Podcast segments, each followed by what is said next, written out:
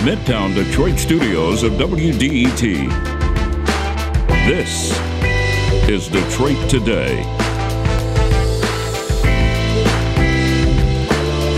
Ten years ago, Detroit made notorious history as the largest city in the nation to ever declare bankruptcy. It was an inflection point that wasn't just about finances. It also called our attention to decades of ills, both imposed on the city from the outside and perpetuated inside. We'll talk today about what has happened over the past decade the good, the bad, the ugly, and discuss whether Detroit's future is indeed brighter for the pain it suffered 10 years ago. That's next on Detroit Today. But first, the news from NPR.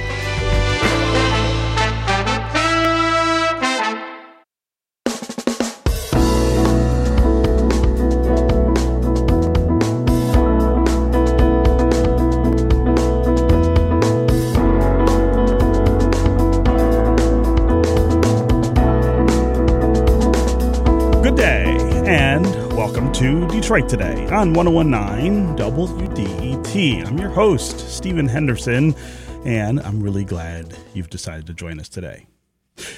It was 10 years ago today that Detroit made history when it became the largest U.S. city to ever file for bankruptcy.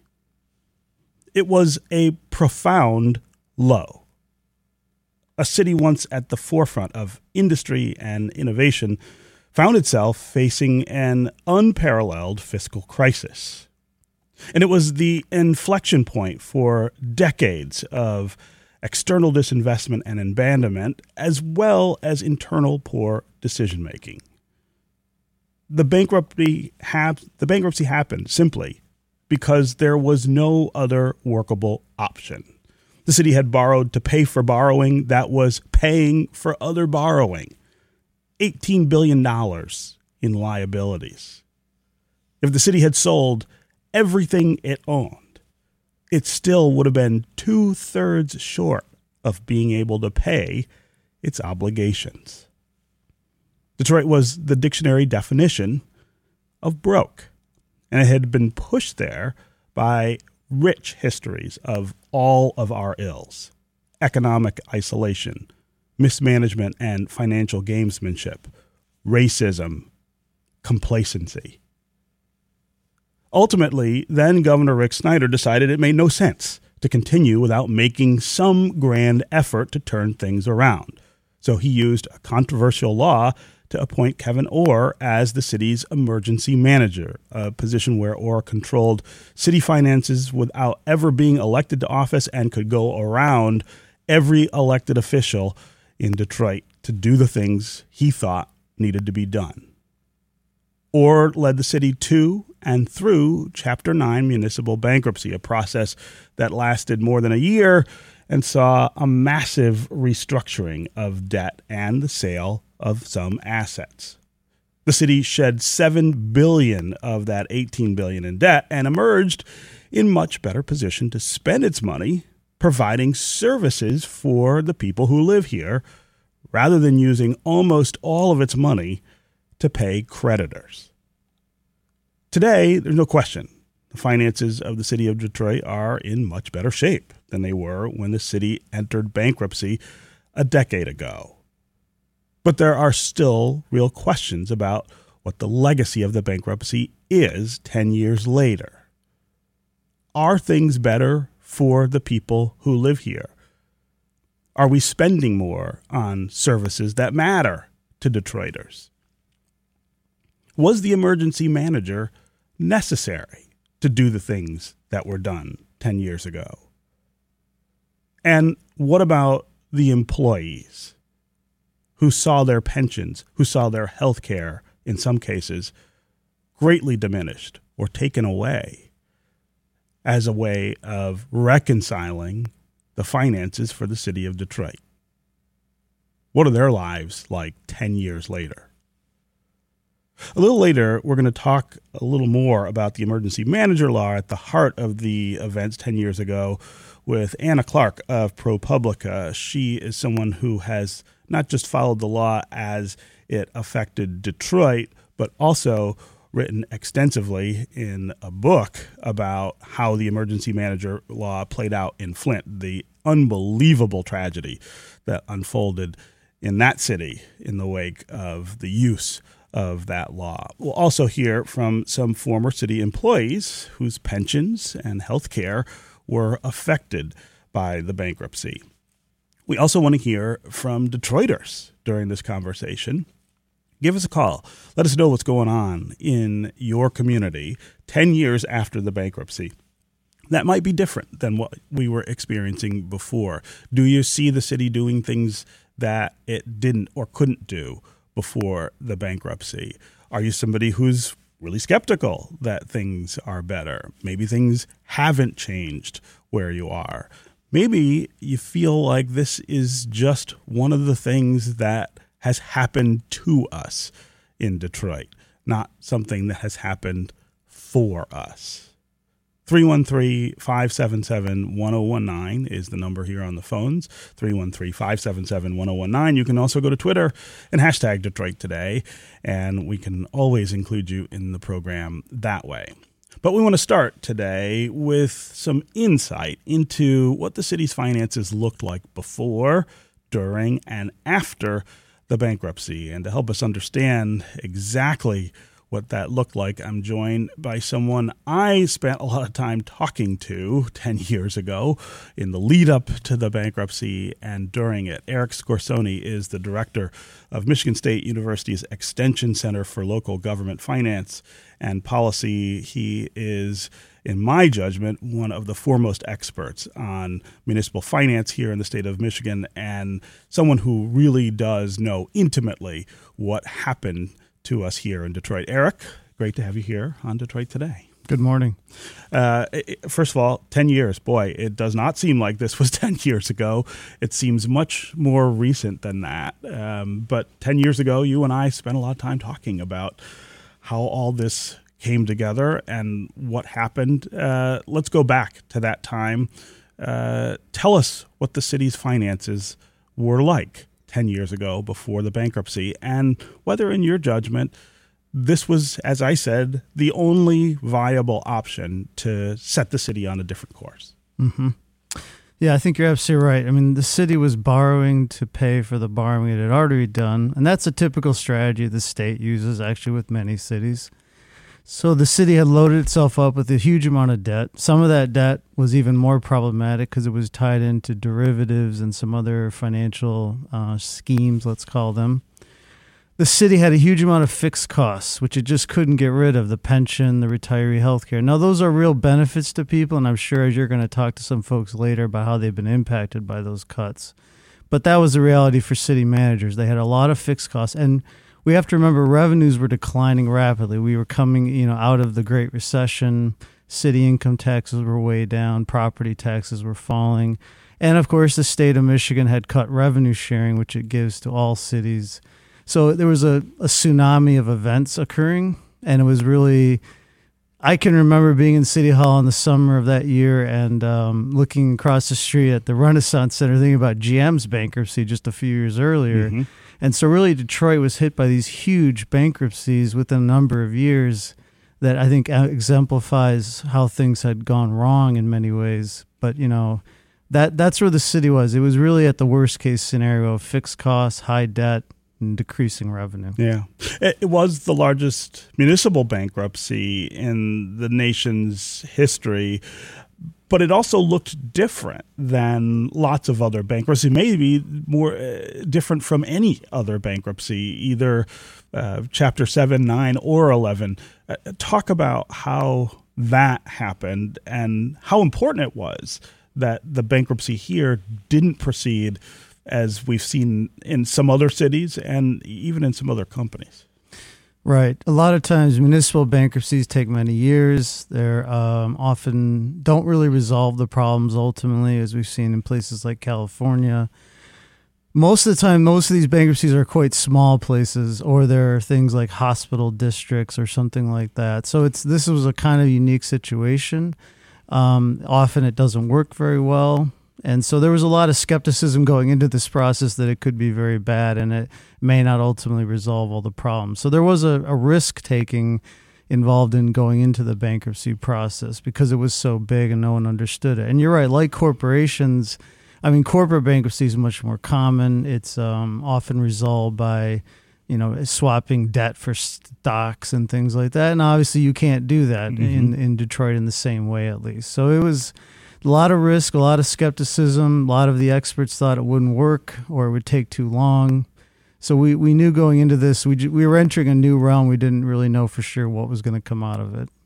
And what did come out of it was really dependent on this thing we call the grand bargain, which saw almost a billion dollars in external money come into the resolution of the bankruptcy, something you also don't see a whole lot. Uh, foundations and and other interests who were not parties to the bankruptcy came up with money to try to soften the blow to some creditors. Explain how that happened and whether that was the thing that that ultimately made this work for the city.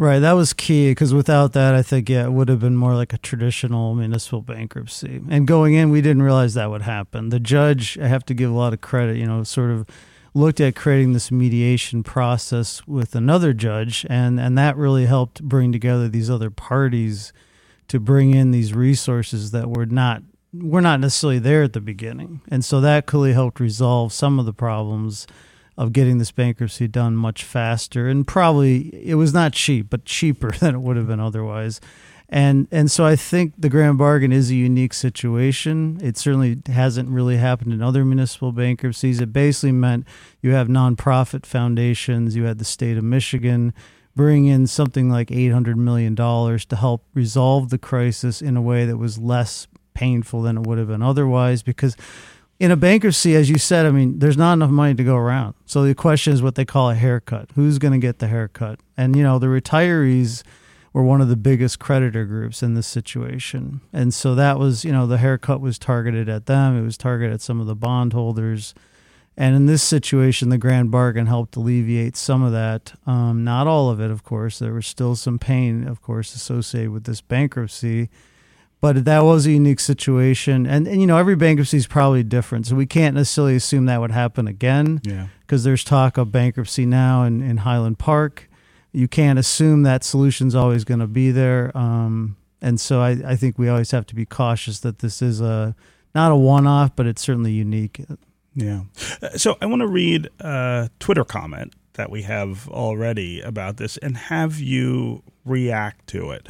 It's something i hear a lot from Detroiters who, when they think about what happened 10 years ago and how we got past that point. Uh, Inspector Al on Twitter says a lot of assets physically and financially were stolen, privatized. However, Detroiters are strong, those still here are sharper. So I, I want to talk about the front end of that of that comment. This idea that essentially things were taken from mm-hmm. Detroiters, mm-hmm. and in his view, uh, taken unjustly uh, during the bankruptcy uh, as a way of stripping people here of the ability to, to control or own things. Uh, is did that happen? And if it did, uh, why did it happen?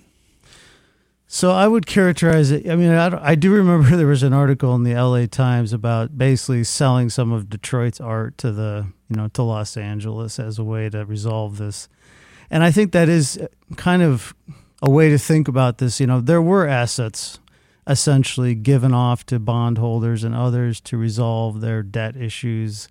So were they stolen? I don't know if I'd use that language. I'll try and I'll, I'll, let others decide if that's the right language to use. But there were absolutely assets transferred to other parties to resolve this this crisis. And so, you know, however you want to characterize that, it was part of the solution. There was, you know, land and other real estate given off to some of the bondholders, investors to deal with their, you know, what they were owed. Um, other assets were sold. Thankfully, the Detroit Institute of Arts was not sold. But of course, that was uh, something that a lot of people were talking about at the time, mm-hmm. and uh, thankfully that was not done. But the you know that is true. There were assets transferred, and so I guess I would leave it to Detroiters to decide how to characterize what that was. But it was something that did happen. Absolutely. And is that something that always happens in a bankruptcy? Is that something that we should have anticipated and expected out of the process? Yeah, of course. Every bankruptcy, the judges, the parties, the other lawyers are going to look at your assets because that's partly how you resolve it because you sell assets to get, you know, some of the money. And so, yeah, I mean, of course, every bankruptcy is going to look at that. Now, how much of that occurs is, of course, unique to that situation. But going into a bankruptcy, you absolutely know that the assets are going to be considered to raise funds to pay off the debt that is owed. Yeah. I'm talking with Eric Scorsone. He is uh, the director of Michigan State University's Extension Center for Local Government Finance and Policy, somebody who has paid pretty close attention to uh, municipal finance here in the state of Michigan, as well as the bankruptcy that is 10 years old today, the Detroit bankruptcy. We're talking about that bankruptcy, how we got there, how we got through it and what's happened in the 10 years since.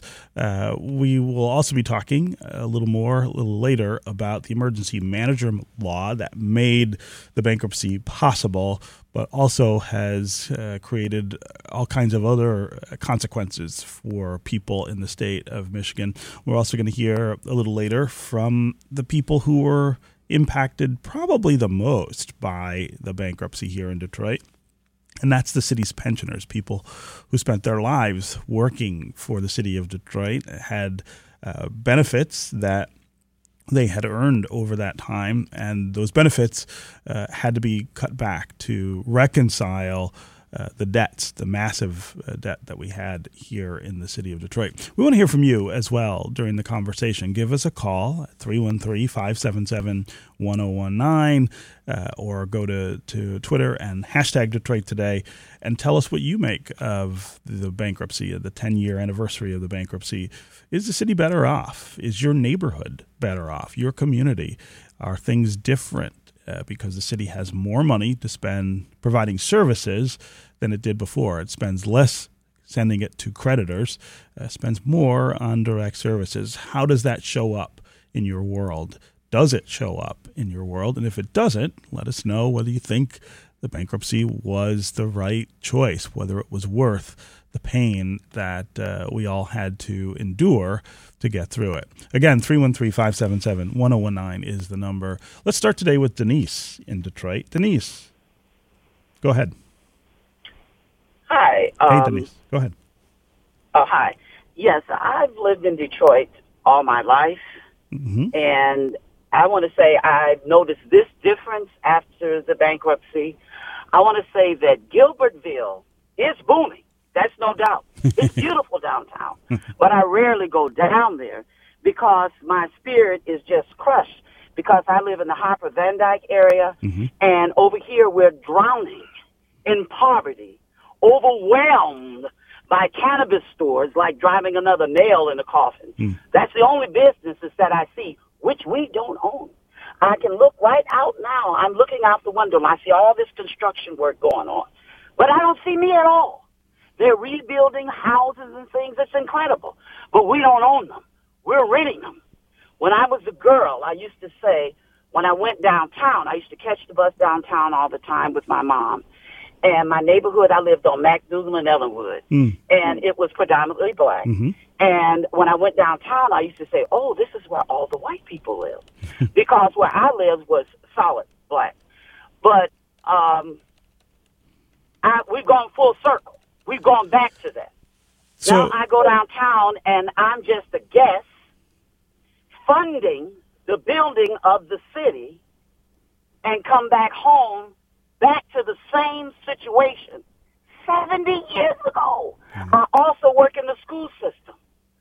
Our children are still being poorly educated, and I see them the next 70 years in the same place mm-hmm. we are today. D- it's crushing. Denise, I, I, really love that you called and, of course, shared your experience. Um, I, I, I, do want to ask about whether um, whether you see services being provided in a different way after the bankruptcy than before, and whether that matters to you or these things that you're talking about, which are much broader issues, whether you think that's that's more important.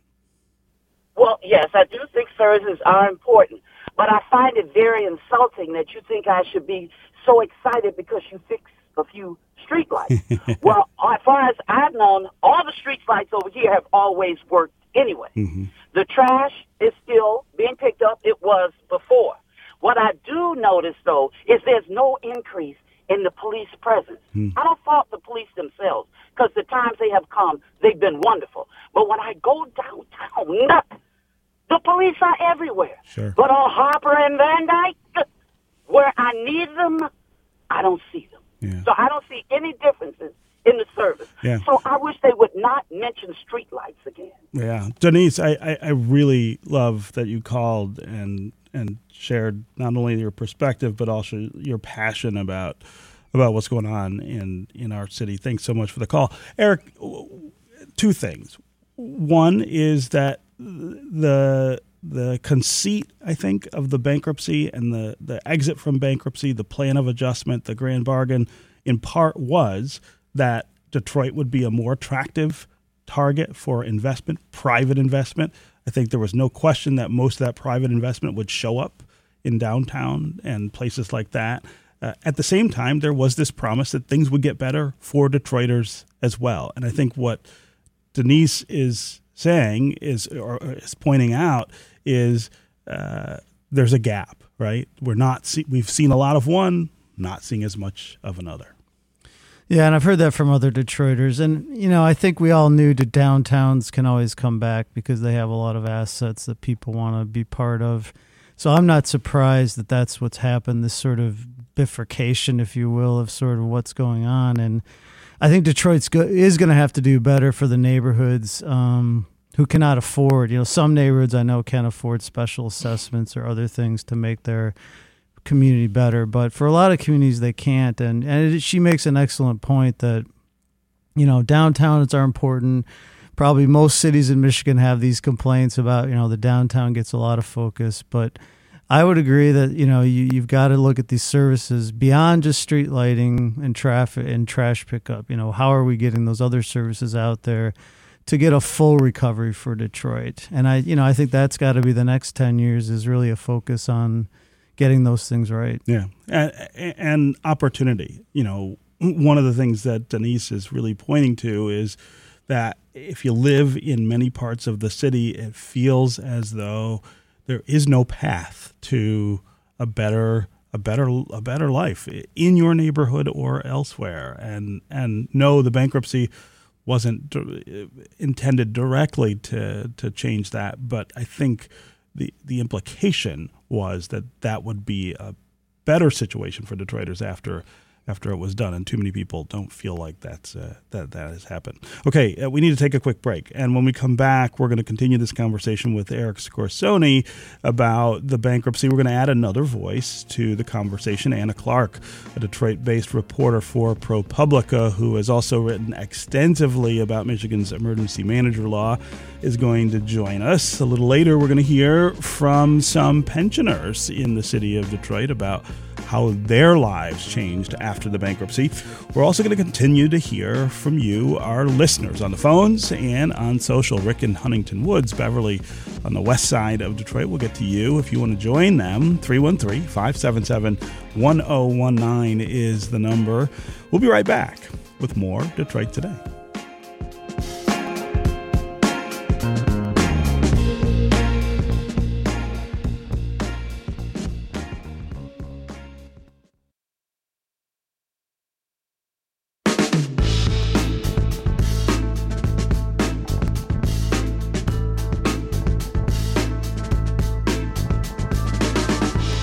This is Detroit Today on 1019 WDET. I'm Stephen Henderson, and I'm really glad you've joined us.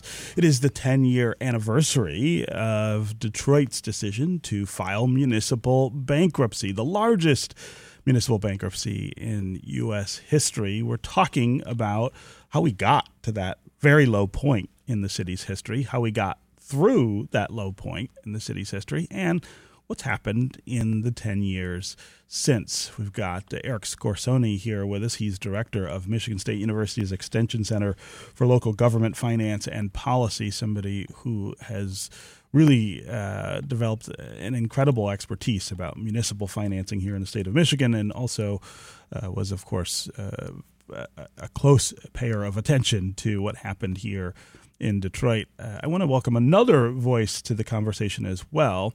Uh, Anna Clark is a Detroit based reporter for ProPublica, also uh, someone who wrote a recent article about the emergency manager law that made the Detroit bankruptcy possible. Anna, welcome back to Detroit today. Hello, thank you for having me. Yeah, it's great to have you here. Um, uh, Anna, I want to start with you and have you talk about your, your recent piece about the emergency manager law. Uh, you know, it is still on the books, and uh, that's kind of remarkable given the unbelievable tragedy that unfolded in the city of Flint in large part because of the emergency manager law. At the same time, I think I'm, I'm, I'm not wrong to say I don't think any governor would go anywhere near that law at this point because of what happened uh, in Flint. But talk about the importance of that law still being around, and of course, the consequences that cities like Flint, Flint's not the only city to experience negative consequences, just the worst uh, because of the emergency manager law. This was not something that most cities found beneficial in any way. Yeah, I mean, of course, it was like a fundamental part of what happened um, with Detroit's bankruptcy, and also has been, you know, um, hugely consequential for communities and school districts all across the state of Michigan. I mean, it's um, uh, uh, it's it was the, the law is like um, an unusually expansive um, uh, system that um, sends like a state appointed emergency manager um, into a distressed community, and um, they have the power that you know, that the mayor and the city council otherwise would have, as well as additional uh, powers besides. And, um, you know, of course, here in Detroit, you know, that was like a precursor to um, filing for bankruptcy. But, um, you know, in Flint, it's like it, it was like an unusually dramatic case of some of the um, um, uh, dangers mm-hmm. of, of, of, of, of a law that doesn't have, you know, of where of where somebody holds so much authority and without when there isn't any kind of like uh, checks and balances, when there is limited transparency, when there is um, um, um, an extended tenure. You know, of course, uh, Flint had like a series of four different emergency managers over three and a half years, um, uh, covering the time when all these like pivotal decisions were being made that. Um, ended up affecting the community in uh, really devastating ways. And of course, two of those emergency managers were, you know, faced criminal charges, mm-hmm. um, you know, under two different prosecution efforts that um, eventually were dismissed. But um, yeah, it, I mean, it's really interesting that this law, like, despite having playing, having played such a vivid role in the Flint water crisis, when even like Governor Snyder's own, you know, the commission appointed to like look into this, like, um, cited the law as like. Um, um, as a contributing factor into this. Um, Governor Whitmer, you know, when she campaigned in uh, 2018, was um, uh, explicitly opposed to the law um, and, and, and was challenging it. And uh, when the final, um, I remember when the final um, uh, community that still had some mechanism of state oversight. Um, you know, was restored back to its full local control. Like they sent a press release, like touting it, you know, like it, and and even when and when reaching out to them for this like recent story about um, about emergency management, you know, like folks, you know, are are in the current administration seemed you know real clear on like trying to associate it with the previous administration, you know, like Governor Snyder's emergency manager law.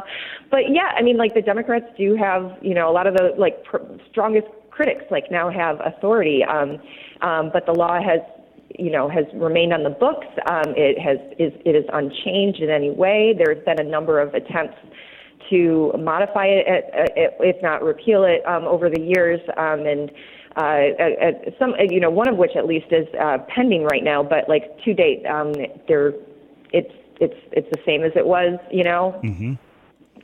ten years ago. Yeah, yeah. Uh, so so Eric. Um, I, I want to talk about your your sense of the law and and whether it's effective and how it could be changed. But I want to put it in a little bit of context. I have always interpreted the emergency manager law as a essentially a vehicle for for restricting what the state's ability is to manage or to intervene in local finances. And the reason I say that is because uh, in the in the form of government we have, cities don't really exist in state constitutional structure. It is the state that is responsible for all of the money and all of the, the, the borrowing that, that cities undertake. If you didn't have an emergency manager law, essentially the only law that would control that relationship would be uh, the the the homestead the the cities act of uh, I can't think of what I think it's 1911 um, that that would allow the state to take over anything at any time and do anything. And so the idea of getting rid of the emergency manager law, I don't know.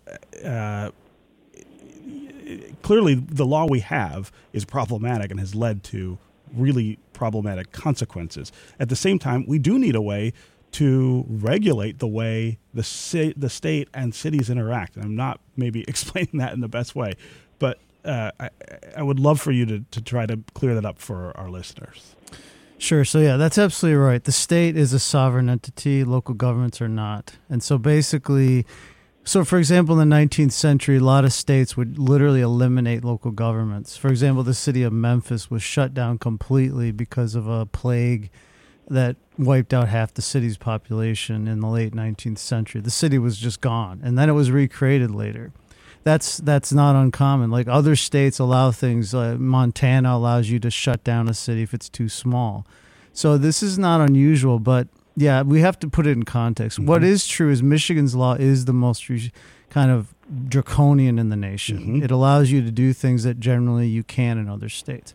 I do also want to separate bankruptcy from emergency managers. There are many states that allow you to file bankruptcy that don't have an emergency manager law at all and so we have to just separate the two things. Um, the law, whether the law is effective or not, is a very complex question. I think actually, but I, I would argue we don't need it. At the end of the day, we just don't need it. We have a whole series of laws that protect the finances of local governments. We need to use those laws better, in my opinion.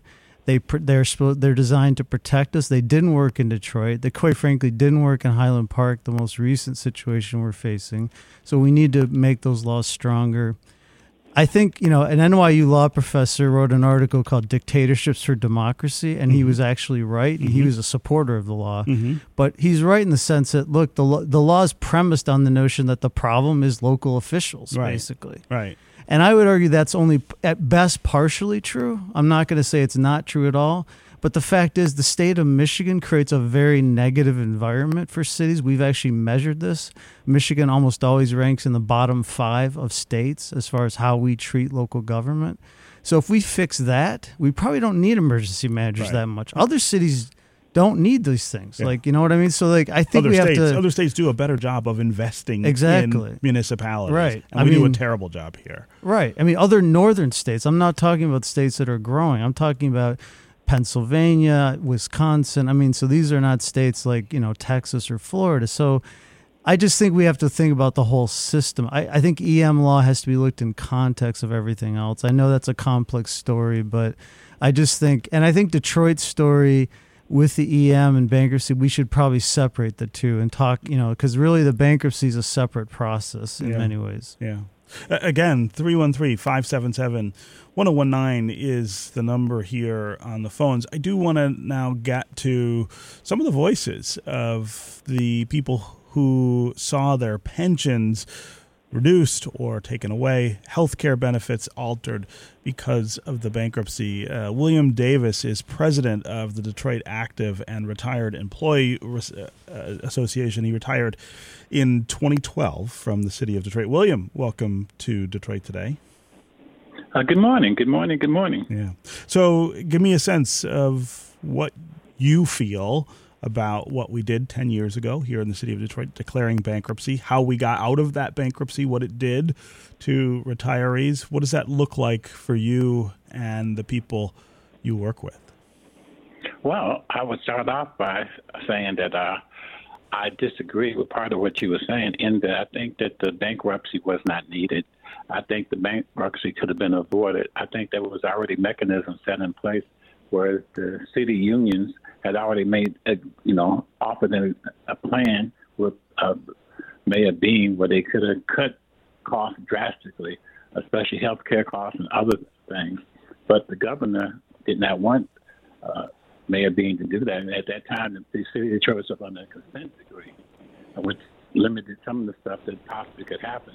Uh, also, as it relates to the bankruptcy, you know, it's been good and bad in some ways, in that it's good that the city of Detroit has a vibrant downtown and a more a stronger economic base.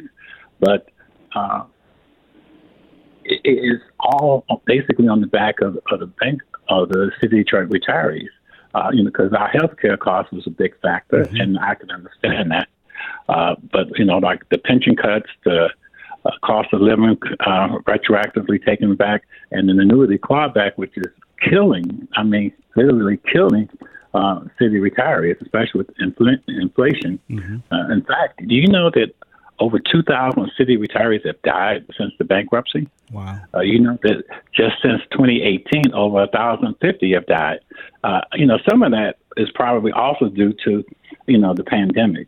You know, don't get me wrong. Sure. But, you know, actually more retirees have died up under the current administration than at any other time, even during World War II. Wow. So, so William, um, I, I would love to hear more about how you or the people that you work with uh, just make do. How do you make ends meet when the thing that you have counted on being there your entire life is gone or, or altered? What are the what are the kinds of choices you find yourself having to make? Well, you know, initially when the, bankruptcy started, uh, I had two sons. You know, I still have two sons, but one was in high school and one was in college going to Michigan State. Uh, my oldest son stopped going to Michigan State, even though I, I encouraged him to, uh, because you know he thought that it was a hard financial burden on the family, especially you know, not just the pension cut, but you know, losing health care that because they were still being carried on my health care. And you know, after 34 years of working for the water department, especially at the wastewater treatment plant, where the first thing they gave you was a shovel when you first came in, mm-hmm. they were shoveling something else on us that was worse. Um, you know, so it, it, it adversely affected my family, my my standard of living. Uh, you know, just you know, and, and also you know, it was a a way that generation of wealth for many retirees was stripped you know, right. and that we had next to nothing to pass on. I think that's one of the reasons. If you look at you know what's been going on, you know, since the bankruptcy, number of black-owned family homes that you know ownership has dropped drastically. Dropped. In sure. fact, the number of blacks inside the city of Detroit has dropped drastically, more so than at any other time. Yeah. Yeah, William, I, I, really appreciate you calling and uh, being part of the program today, and of course, wish you the best of luck with uh, you know the, the, the consequences of of the bankruptcy, and of course to all of all of your members as well. Thanks so much for calling in. Uh, my pleasure. Yeah. Okay, we are going to take another quick break, and we come back. We're going to continue talking with Eric Scorsone and Anna Clark about the bankruptcy 10 years later. We'll also continue to hear from you on the phones and on social. If you want to join the show and let us know what you make of Detroit and uh, Detroit's fate 10 years after the bankruptcy. 313 577 1019 is the number. That's 313 577 1019. We'll be right back with more Detroit Today.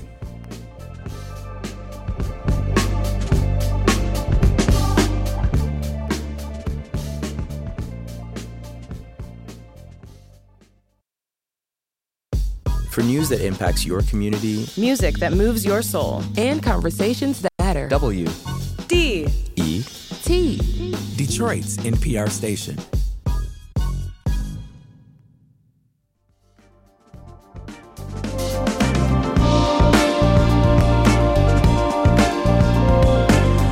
This This is Detroit Today on 1019 WDET. Stephen Henderson, and thanks for joining us 10 years today since Detroit declared the largest municipal bankruptcy in U.S. history. We're talking about that bankruptcy, how we got there, how we got through it, and what's happened in the 10 years since. We've got two great guests with us who have paid lots of attention not only to what happened here in Detroit, but also what's happened in other jurisdictions uh, with municipal finance and the state's emergency manager law.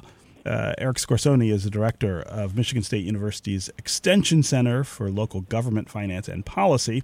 Anna Clark is a Detroit based reporter for ProPublica. We also want to hear from you on the phones and on social. 313 577 1019 is the number. That's 313 577 1019. You can also go to Twitter and hashtag Detroit Today. Uh, I want to go to uh, a, particular caller here uh, with a particular expertise on this. Uh, the judge, Honorable Wendy Baxter, who is the judge who wrote the opinion striking down the emergency manager law, the original emergency manager law. Uh, judge Baxter, welcome to Detroit today. Thank you for taking my call. Yeah, uh, I, did I get that right? That uh, that my memory is not as good as it used to be. Uh, that you wrote, you did write the opinion striking the original emergency manager law. Is that right? I wrote the opinion in uh, Detroit Public Schools Board against Robert Bobb, the okay. emergency financial okay. manager. That's right. Okay. Because that was the state of the law at that moment. Right. Okay. That's right. See, uh, I, I, your memory's better than mine, obviously. Uh, but go ahead. Uh, what what what do you uh, what do you want to add to the conversation here? Well, I was told that they took my opinion to the legislative financial analyst and couldn't shoot any holes in it. So they changed the law to the emergency manager instead of emergency, uh, financial, emergency manager. and that was a quirk in my opinion because I decided that the school board was still in charge of curriculum according to the all the statutes Right. that govern schools in Michigan. But they were definitely in charge of the money. Nothing I could say about that part of the lawsuit. But the board was still in charge and it meant a lot to the locals because this was our school district. Mhm. We wanted to have it curriculum that taught things that were important to the locals and it meant a lot to the community. Yeah, uh, Judge Baxter, I'm really glad you called and reminded us of that. Uh, it's an important it's an important data point because it's not the only time, in fact, that the state went back and tried to change the law to get around uh, either a court ruling or public sentiment about how this was all how this was all working. In your case, this was the switch from an EFM to a broader law that that gave emergency managers more power, stripped the the, the limitation uh, of their work to financial uh, matters, uh, and and then again later, after voters said they didn't want an emergency manager law at all, the state went back. Uh, re reframed it uh, and then passed it, of course, with with a provision that prevented uh, the public from from having a say about it. So, I mean, again, this this tension about the law is in part about the way in which state officials have pursued this kind of oversight over over cities. And Uh, may I just add that this is kind of a uh, total attack on democracy because it is another way to usurp the rights of the voters sure. and have their designs and wishes uh, not be the governing source. Yeah, yeah. Uh, Judge Baxter, I really do appreciate the call uh, and and the comments. Uh, Anna Clark, I'm going to go to you for a reaction to what the judge is saying. Well, I think that I think it's first of all, I love that she called in.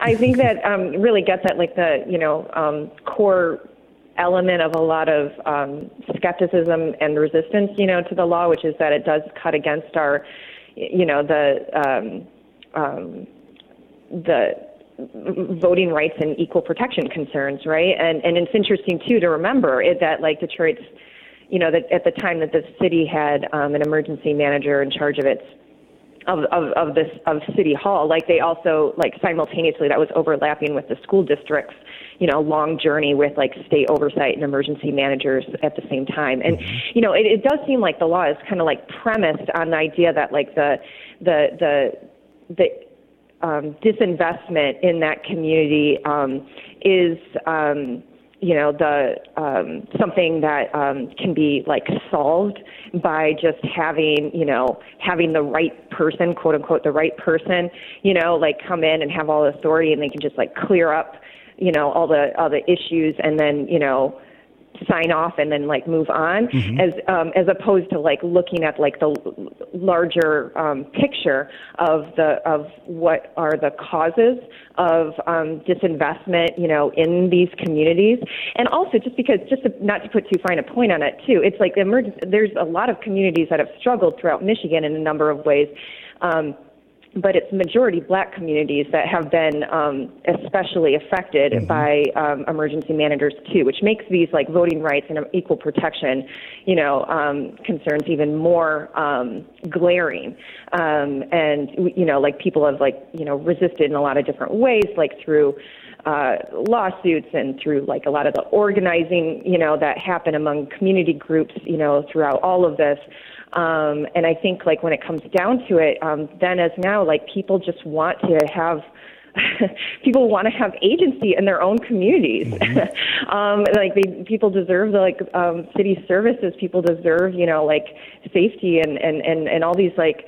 Um, issues that were coming into play at the time of Detroit's experience with emergency management and bankruptcy but um you know they also like fundamentally like want and deserve like um um the ability to fully participate Yeah. um in their future Yeah, yeah. Uh, Eric? Yeah, I'd agree. I think the law. I mean, a couple observations, I guess. I think the judge, you know, that's a great point the judge made. You know, the going to an EM meant the EM had full power over the city versus the EFM, which was the old law. Which actually, the old law was in place for like almost twenty years and not used that often. I think it was used once or twice. I Mhm. mean, I first learned about it in two thousand five. I think it, it really nobody even knew about it at that point, really. They used it in Benton Harbor, I believe, Right. in in the early 2000s, as that city was was first struggling with finance. Right. They did it, and then they had to do it again. Right, and they did it in Flint it. in Right. the early 2000s. In fact, some of the people involved in Flint were involved again in 2012. And yeah, I, I think it's interesting. I, you know, it's it's a law that definitely premised on the idea that local officials are just out of control. They have to be taken in. I I will be honest, as an economist, we are trained to be sort of cold-hearted and efficient, and and I didn't realize I, it's taken lawyers and political scientists to kind of get me around to thinking about the due process, equal protection, and I'm much more cognizant now of those issues and how important they are. And I would agree the law's premises are flawed, and I think there are other ways to do what we need to do. If there was a true crisis where a city could not pay, let's say, the police, and the police weren't going to show up for work, I think the state could step in and do things without an EM to make that thing right and then figure out why this happened. I just think there's other laws already in place. We just need to strengthen those laws and we don't need an EM. We can do this in other ways. Well, and and as Anna pointed out, you've got a Democratic majority in Lansing in both houses of the legislature and in the governor's uh, office. This is maybe the opportunity, if they wanted, to to be able to sit down and think this through in exactly the way that uh, that you're talking about there. Uh, uh, again, Judge Baxter, really appreciate that you you called in to the show. Let's go next to uh, George Orzech, who is part of the Detroit Fire Department. Uh, George, uh, uh, we've only got a couple minutes left, and I apologize for getting you on so late, but I do want to get your perspective on. 10 years after the bankruptcy, what's going on? What's going on with the, the, the folks you work with? Oh, good morning. Thank Uh-huh. you. Go ahead, George. Uh, I don't work with them anymore. I do still sit on the pension board as a fire department retirees representative, Mm-hmm. and still battling the city and trying to fund a pension system that received no money from the city. And in the bankruptcy, they uh, chose to eliminate the public safety unions from negotiating any kind of benefits. So I retired in 2015 after the Eighth Amended Plan of Adjustment was was passed. And for the next 10 years, there was no benefits. They took away a cost of living. But in my uh, time while I was chairman of the system, uh, back when the bankruptcy uh, started, there was uh, once they wanted to take the cost of living away, I tried to get a program to work the cost of living back mm-hmm. through earnings, through the percentages funding of the pension system, and lo and behold, once the 10 years is over, uh, the, the mayor now, Mayor Duggan and his lawyer, chose not to fund a plan according to the way our actuaries yeah. uh, planned, and then court and so you're still. I mean, then so I mean, the long and short of it is you are still you're still fighting to make sure that uh, that you your members get what you what what they deserve ten years after after all this. Yeah. And, okay. the, and the most drastic uh, cut yeah. is the health care. is the health care. Sure. Yeah. Uh, George, I don't mean to cut you off, but we are out of time. I really appreciate you calling in and to everybody who called in to participate. It, it was a really important part of, uh, of this discussion. Thanks so much for being here. Anna Clark, Eric Scorsone, of course, great to have both of you here as well. That's going to do it for us today. Come back tomorrow and we're going to look at the price of technology and innovation and ways we can improve in these spaces. This is 1019 WDETFM, Detroit's NPR station, your connection to news, music, and conversation. We'll talk again tomorrow.